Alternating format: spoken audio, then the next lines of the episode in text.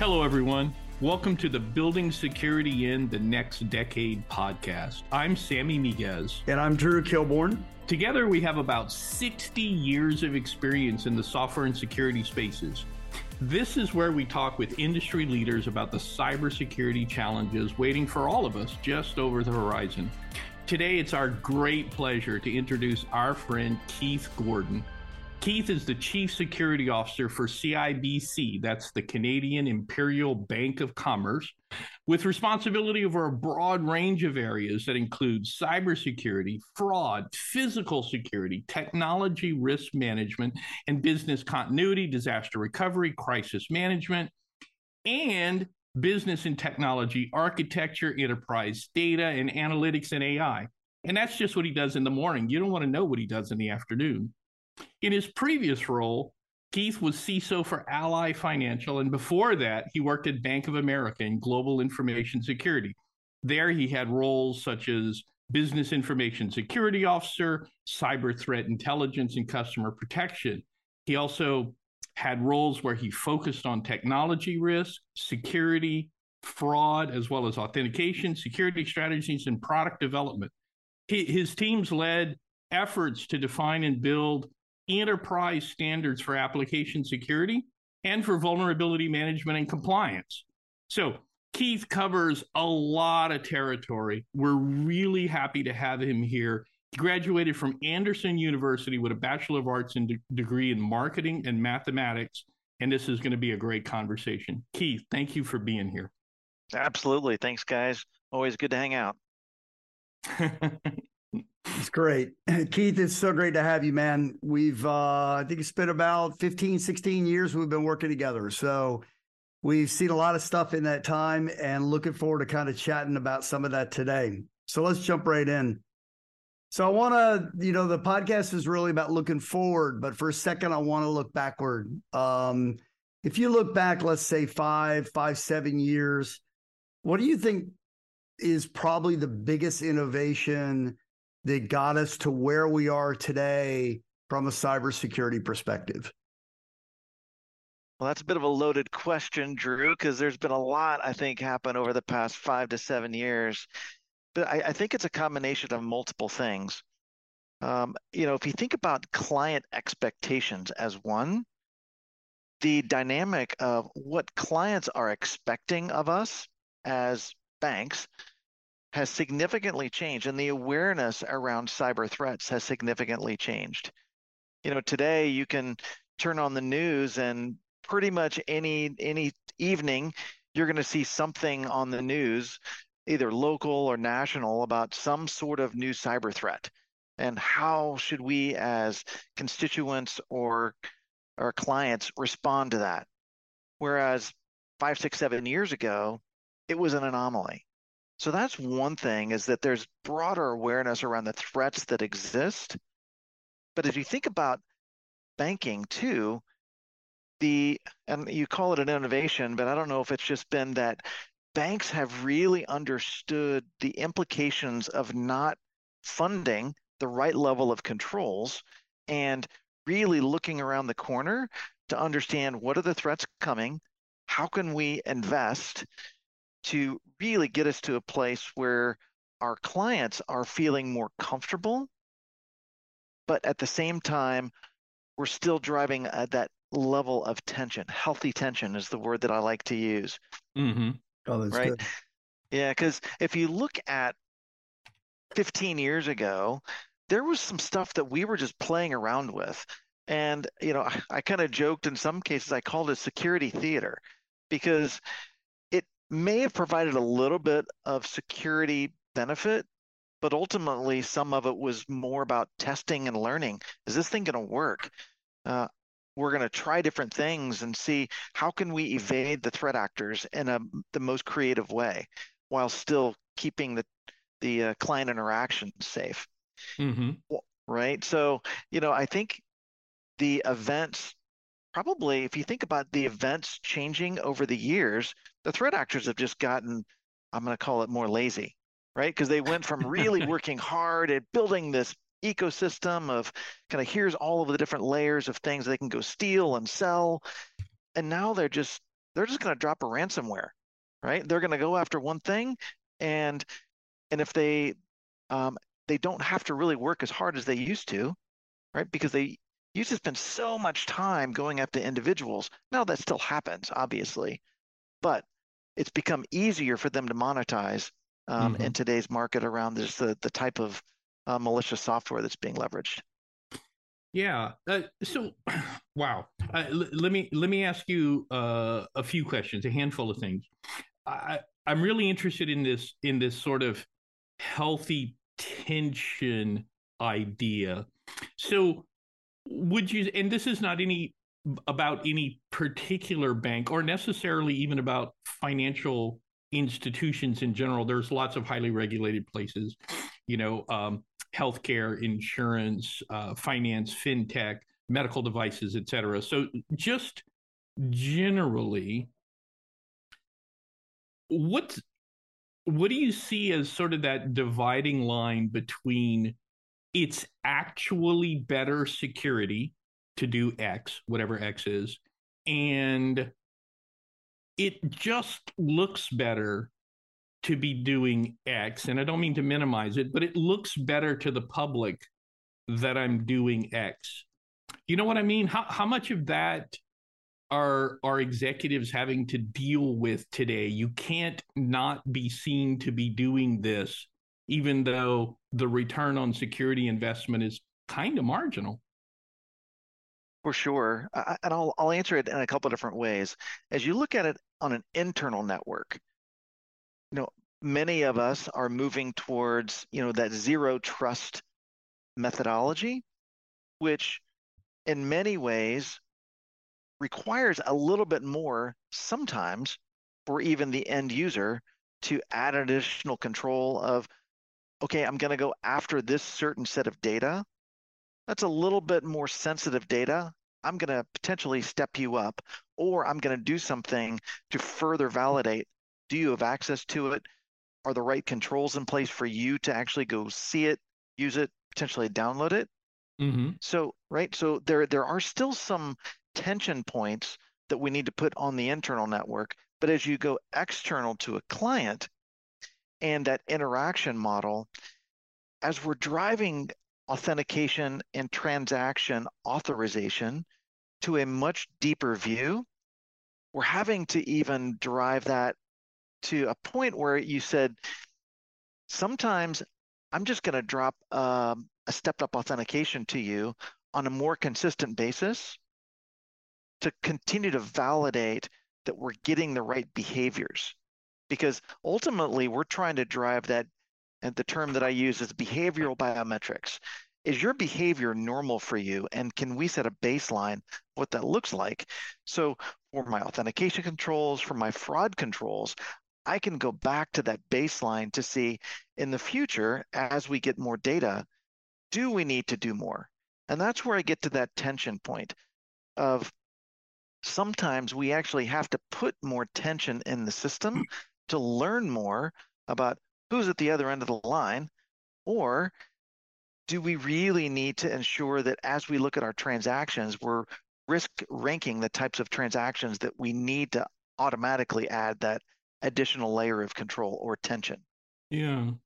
Yeah. So let me just a quick follow up. Would you equate this then with, you know, how a lot of people think of DevSecOps today? If we're going to put some sec in DevOps, then by definition we're creating some friction, and and the whole um, OKR KPI, you know, that we're looking for is to increase friction in alignment with productivity and not to increase friction frivolously.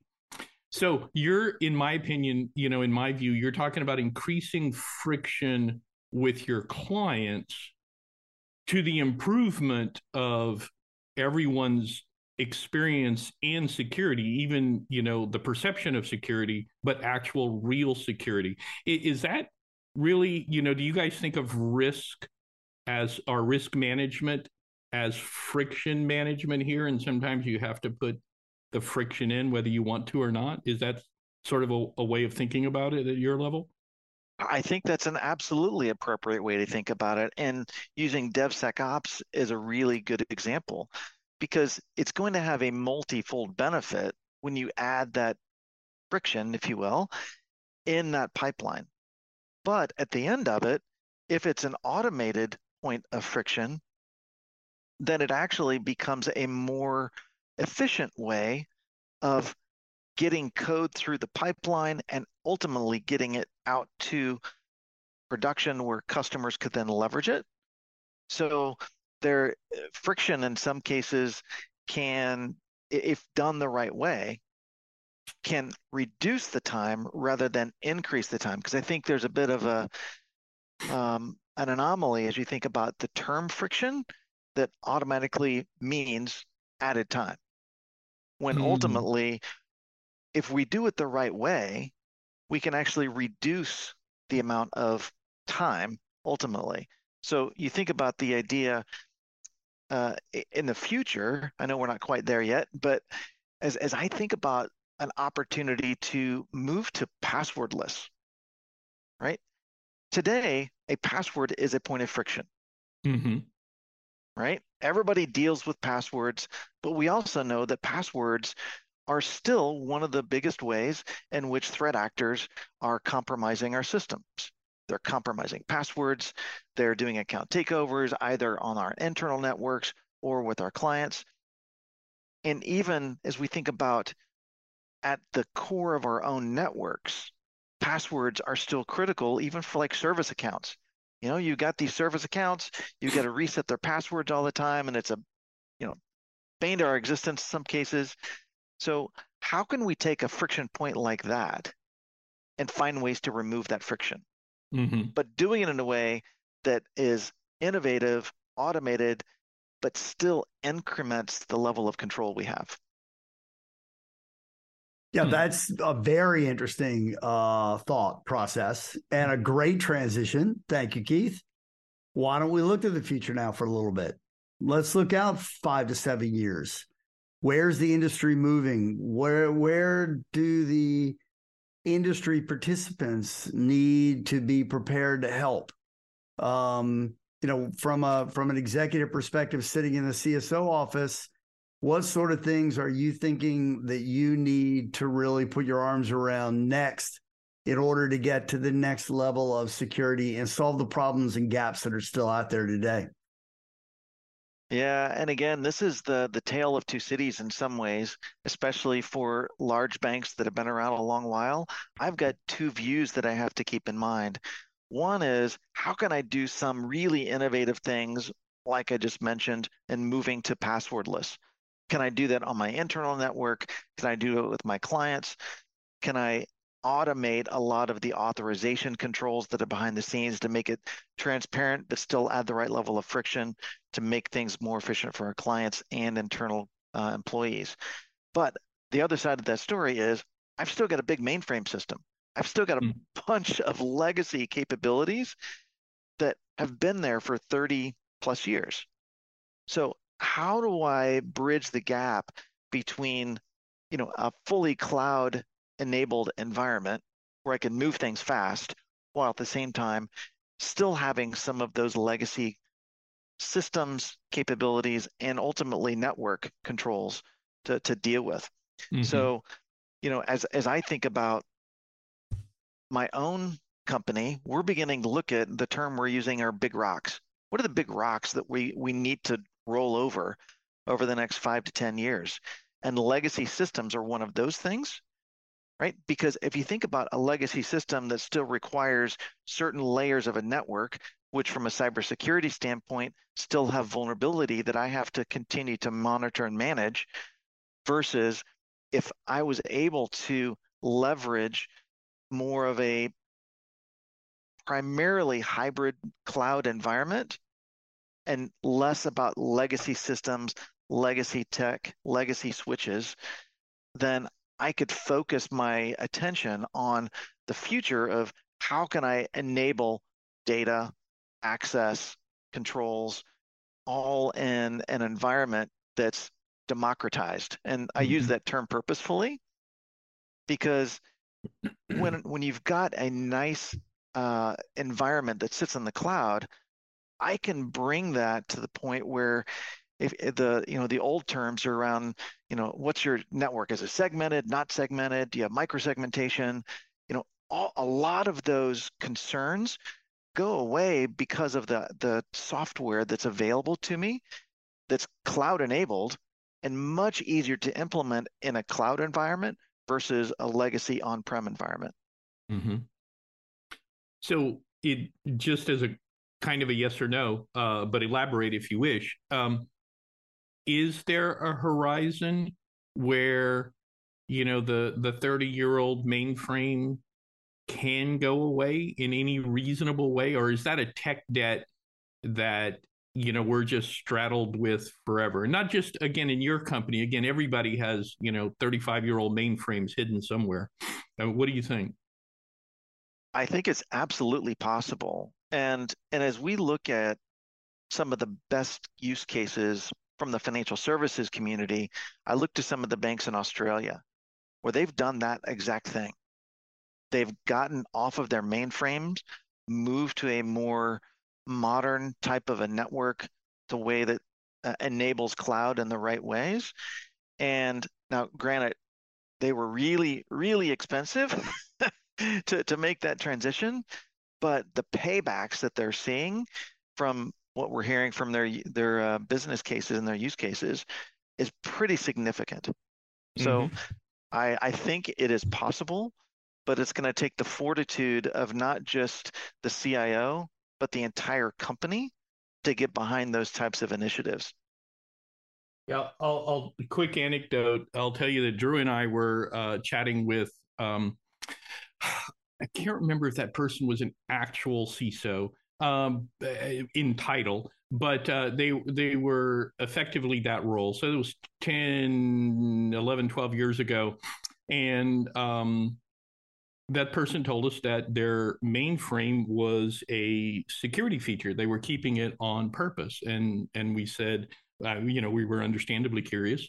And um, we said, why? You know, advanced access control? Is it you know the segmentation microsegmentation is it layers of control lines of defense? And and he said no if, if anybody ever breaks into our system and tries to download our entire client database the mainframe will crash. They can only download about 100 names at a time. It'll take them days to download our entire database. So that's a security feature.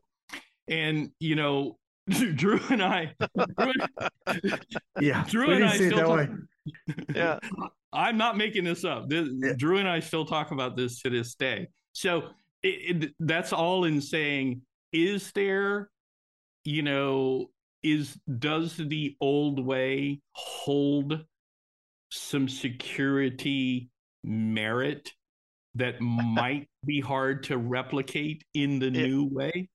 Yeah, and, and I'll I'll take it from a different slant than that quote unquote previous CISO but I'll, I'll take the same ideology. So if you look at a lot of that old technology versus the malware that we're seeing in the market today, a lot of the times the malware is being incremented in its own capability based upon current, mostly current environments, mostly current technology. So at previous firms unnamed, we may have seen malware that we were exposed to, but it didn't affect us because our systems were too old and the malware was written for newer versions. yeah. Right? Yeah, that's great. So, so Sammy, you know, uh, again, I'll say that in a little different way, but there are some merits to older systems, especially if they're solid, because they, in some cases, keep you out of harm's way because they're old and the threat actors aren't looking for old stuff. Yeah, and, and your oh, employees probably aren't, and your employees probably aren't mining Bitcoin on it. no, no, no, not usually. However, the one reality though is, and every bank's dealing with this, is some of the folks that have the skill sets for those old systems. Um, I don't want to say they're dying off, but they're retiring off. Yes. Hey, easy, easy, young fella. it's very true. Yep. So Keith, I mean, you've you've evolved now. You've gone from a from a BISO role to a CISO role to now a CSO role. What do you find is different and challenging about this CSO role that you didn't have in the previous roles? What was yeah. surprising that first day when you showed up and went, "Oh, I'm responsible for that now"? yeah, well, it's it's it's interesting, Drew, and and honestly, that's what's been the fun about this role, is because obviously I've got my responsibilities to protect our company, our employees, our clients, and data and infrastructure, all of that. However, I now am also responsible for defining the future of where we're going. So I also own the tech strategy. So, from an architecture perspective, how are we looking forward that's going to drive a future state architecture that's going to enable all of these security controls to be effective in the long term. Yep. While at the same time, thinking about how can we continue to enable our businesses for growth, thinking about data and analytics and AI, how can we do those in a safe way where, again, since I own both sides of the fence, I can determine how those types of new capabilities are deployed. Because one of the things that I've heard in market as a lot of maybe not necessarily banks, but a lot of other companies as they implement analytics and AI, the big concerns around are security, access. Should these people really have access to all this data? Are we exposing ourselves from an AI perspective? Mm-hmm. So I get to put a different lens over those capabilities to show that, yep, we're doing this. And I'll pull out an old term, Drew, secure by design. I love it. Right right? So we're pulling all of the controls to the forefront while still not diluting the benefit on the end. Hmm. And and does your democratizing concept come in here as well? 100%. So we're in the middle of, and I use that term with our business partners, democratizing our data, where we're taking it from an existing on prem, highly uh, fragmented uh, way of holding and storing our data to a new cloud environment. We're calling it Edge. So that we can have that new mesh data structure to enable and allow through the right access controls all of our businesses to leverage all of our corporate data because we're we're beginning to use the different terms to say this is not your data this is CIBC's data so we're going to leverage it in that way for the common good of all of the businesses together. Mm-hmm. Right. But the cool part is now all of the stuff that we've been doing around building data security controls between obfuscation, encryption, tokenization, all that stuff that people used to think, oh, that's that nerdy tech stuff. Now they're really they're now really concerned about it, saying, okay, so if my data is going up here, are you putting the right level mm-hmm. of control around it so that it's not going to get misused? Right? So it's the those two worlds converging and where it used to seem like an anchor now is becoming a huge enabler. Cool. And your clients users the public are more savvy. So are they asking you better questions for which you are now motivated to be able to provide better answers? I think the questions from a client standpoint, unfortunately, are coming when something goes bump in the night, uh-huh. right? So they don't necessarily know the right questions to ask at a level of detail yet until there's been some sort of scam that they've been hit with. Yeah. Right. So you know, my grandmother, she got this call and they convinced her to, you know, send $20,000 because of X, Y, and Z. Why didn't you protect my grandmother? Mm-hmm.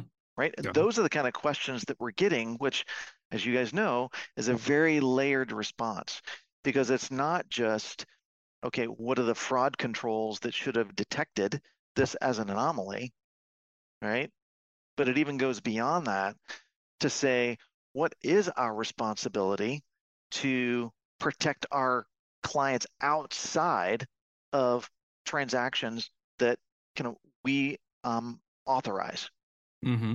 Right, because this is the the what a client's, as you guys know, the the liability is very different if someone has their account or their credit card hacked and a transaction occurs and you know it's fraudulent well Mm-hmm. absolutely we're going to cover that transaction. If a client is scammed into doing something and it looks to us and it actually is that person doing a transaction it becomes a very gray area. So there's a lot of education that i still think ex- that needs to happen around the client standpoint and they'd only know to ask it i think when something bad happens. Yeah. Or they hear that they're it happened to their neighbor or their friend. You're correct. exactly exactly yeah Yeah, what is that new shared responsibility model? Um, I, I wanted to ask you one one other question as we as we start to wind down for today. Um, you were talking about uh, ident- uh, identity earlier, basically identi- uh, identification authentication. Um, a lot of what we learned about that, well, everything we learned about that, really came from managing humans. And and we had one human and they had one identity maybe two because they were an administrator or something but that was that was a manageable problem. Um and you know humans came and went at a somewhat um understandable pace. You know we hired some new people we let some people go. Um today we have bots and they have identities and and they have secrets and they log into things and they have access and they do things and we can make thousands of them uh, with you know in an infrastructure as code sort of way. Um, what does identity management mean for thousands of bots that wink into and out of existence on a moment's notice you know what i mean Yeah, and the dynamic has definitely changed as automation has become a more of a core driver. And with automation, to your point, comes more bots, more service accounts. And how do we effectively manage those to where we know for for fairly certainty that if you're going to stand up a bot, it's going to be in this box.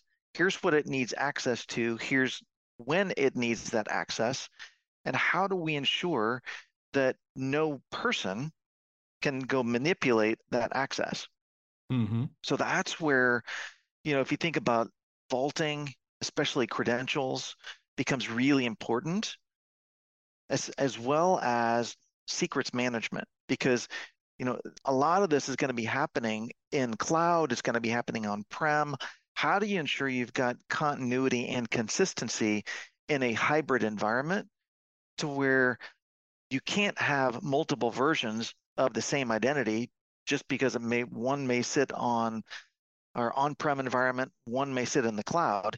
You've got to have convergence to get to single identities for what that service or person needs to do, even if that means you have to do real-time augmentation of what that access may need to look like. So, for example, one of the things that we're doing is as you look at even an administrator, they don't have access to the world, Mm-hmm. but they can go in and they can request access for a certain thing at a certain time for a certain period of time. And then once that thing that they did is done, then that access is then revoked. Right. So it's point in time access to limit our exposure so that we don't have the same type of concern that we did many years ago, where a threat actor could come in and leverage an, an administrator's account to traverse the network and find ways to get elevated privilege. Right. So you're doing, we're doing it in an automated way that helps mitigate most of that threat. Obviously, not all, but that's a way that we're looking at identity. Now, Mhm. cli- clients are a whole different story, right? Because clients are going to freely give up, you know, their email addresses and their um, their cell phone numbers and all of these things that we use as identifiers in some mm-hmm. cases. So we're having to get very creative to find ways to identify an identity of a person or an entity by other means. That's why behavior um, and then industry consortium uh, information is becoming so much more critical so that we can identify, yep, we've seen that machine with that IP address at X bank. It's in a consortium. We can pull that down, leverage the same information to know that, oh, that's actually a threat actor. Got it. Yeah, I, I think identity is. I I hear more and more about this, Keith. Um, do you see the banks kind of joining together to work on this problem and solve this identity problem? Because I agree with you. If you could get rid of passwords, you get rid of a big attack surface. Um, but solving that problem is not not simple. Um, you know, do are there people out there in the world working on this today? Absolutely. But I will say that I don't know that I would go as far as to say that we're working together as banks on it. Okay. you know, over over the past decade, maybe even going back 15 years, there have been multiple starts and stops on could we get to a common identity? Could there be some sort of federated identity capability that sits out there that all the banks could use? It's validated. We know that it's something that we could leverage, that we would trust for financial transactions. Yep. And we've never been able to get there. Yeah, it's so, a it's a hard problem to solve. There's no doubt about it. But it's it's kind of the holy grail, right? I mean, you solve a lot of problems if you can get there. It really is. You know, identity is the new perimeter. You know, yep. you know, it's the new black, if you will. And but if you can find ways within your own ecosystem to reduce your false positives around identity, find kind of a better way to again going back to the tension word, reduce the tension, increase the security value, you're going to increase client satisfaction while increasing um, security measures at the same time right? So that that's yep. that's you talked about holy grail. From a client standpoint that's the holy grail. That's where, a win-win with without yep. a doubt. I agree. Yeah well keith this has been really interesting. We definitely appreciate you sharing all your thoughts with us today. And uh, thank you for for being on the show. Uh, i hope to see you in person uh, sometime soon. I'll try to get up to toronto and maybe have a visit. Uh, without a doubt, it's been too long since we've uh, had a chance to break bread. 100% uh, agree. So, That'd be um. Yeah, so thank you so much, and um, we will see you soon. Sounds great. Yeah. Thanks, guys. Always good to chat. Yeah, thank you very much.